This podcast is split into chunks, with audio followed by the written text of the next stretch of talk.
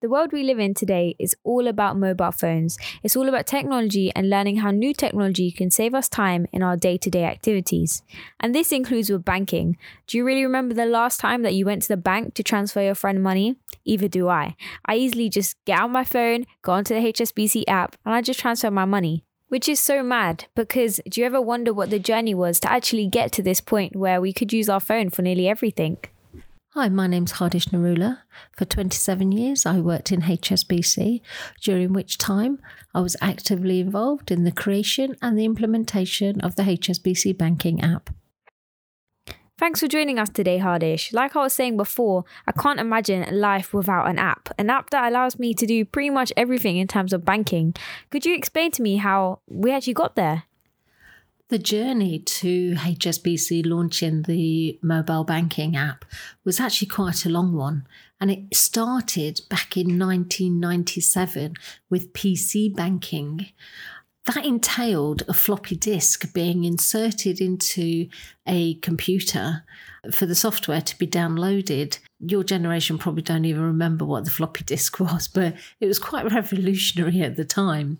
But like I said, the process was very clunky, and we knew that we had to move on to internet banking, um, where a customer would go onto hsbc.co.uk, click personal banking and register or you know actually do their banking once they've registered but that was uh, to get there we did face as a bank many challenges the first one was how do you trust the internet? How do you get customers to trust the internet? The second challenge was actually getting security set up. So during the registration process for internet banking a customer would be required to input a security number which they they had chosen. But this number had to be set up either via the telephone or via the bank branch. Um, and customers couldn't actually register until they'd done that.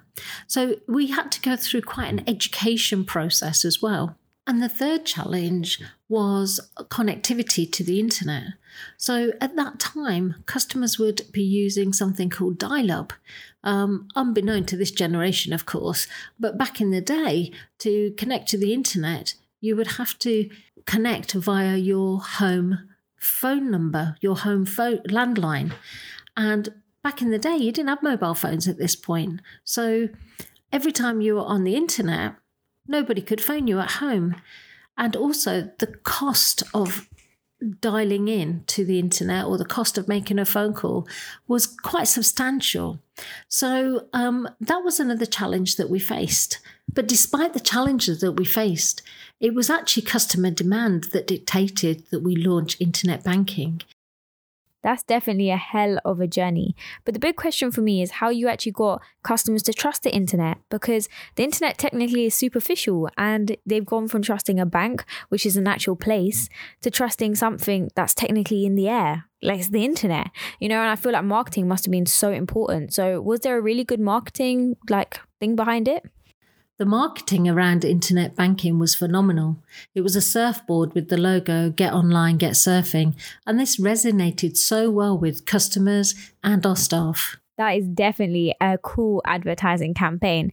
But now my next question is technology was constantly developing. The App Store came about, you know, the iPhone came about. Like technology was moving so fast.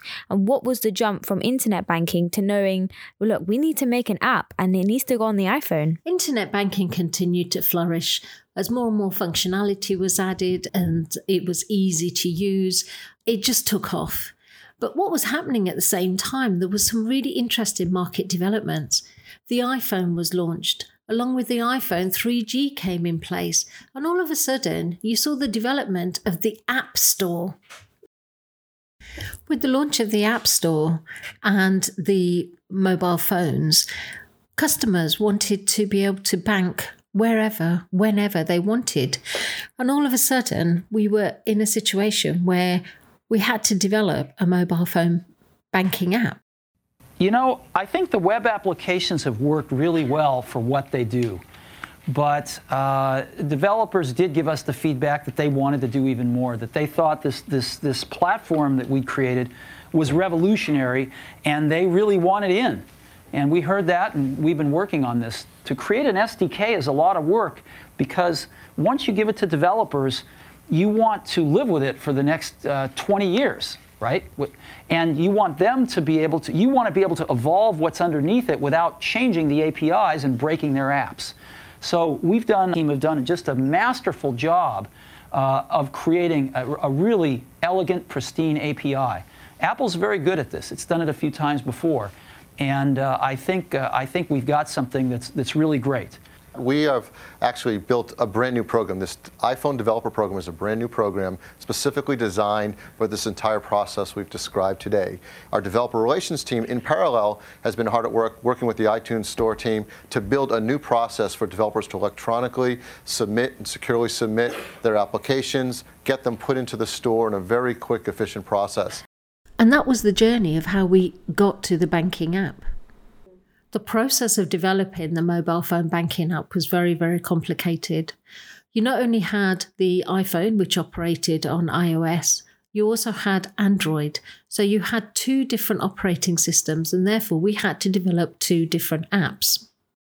By having two apps, we had to develop security that was compatible with both. The whole process sounds huge because, like Bill Gates said, this had just been released. This was fresh, hot off the press, and HSBC was doing it. They were making the app, and security was vital because at the end of the day, it's really how you're going to get customers to trust you with their money, especially on a mobile phone, which was pretty new at this time. So, I want to understand what did you do and what was the device that allowed you to create that comfortability in terms of how secure the app was. The solution was the secure key. The secure key was actually a physical device, looked like a mini calculator, and it was roughly the size of a credit card. And the customer would input a security number known only to them and then be presented with a one time password, which they would then log on to internet banking with. The secure key device was actually critical to the successful launch of mobile phone banking. I agree with you. I think the secure key was really cool because even when I was younger and my parents had it, it was like, wow, what's that? It looks like a little calculator, you know, like this is really cool. So I think the fact that it looks so different was more appealing because everyone wants to try something new, but you know, it's exciting, it's brand new. But I want to know, as the journey goes on, was HSBC not like scared to do the proper launch? Because at the end of the day, it was new technology. It did have a lot of risks. And even though security had been checked and you had the secure key, it was technically still quite risky. So, like, what was your process? Did you say, oh, I'm going to launch this straight away? Or did you do like a soft type of launch first to like test out any uh, problems? Or yeah, I just want to, I just want to understand what the, the process was. We decided to go with the soft launch on both iOS and the Android app. The soft launch allowed us to iron out any customer issues that we hadn't come across in testing. Fortunately for us, there wasn't a lot. The soft launch met the key performance indicators that we'd set as a business, and because of that, we then launched big time. We launched in several ways. Firstly, we advertised on our website, hsbc.co.uk. Secondly, we did notifications via internet banking once the customer had logged on. And we also wrote to our customers to, to let them know that we had launched mobile banking. And lastly, we advertised in our branches with the slogan Ways to Bank. And this resonated across all the touchpoints um, that the customers had with us. Over the years, we continued to develop the app with more and more functionality. At the same time, all of our competitors were launching mobile phone apps as well. And this is why we had to continue to develop functionality one, to be competitive, and two, to also meet customer need. The banking app has revolutionized the way that customers do their everyday banking across every segmentation, in particular amongst students. I mean, I have to agree with that. I feel like in terms of students transferring money, it takes seconds, especially when we're going out, even on a night out. But I will be getting another voice, another student to tell me their opinion later. But thanks so much, Hardish. I really appreciate you chatting to us, talking to us about the journey, and really letting us know how it all went down. And most importantly, how you got customers to trust an app with their money. Thank you for letting me share this journey with you, and long may it continue.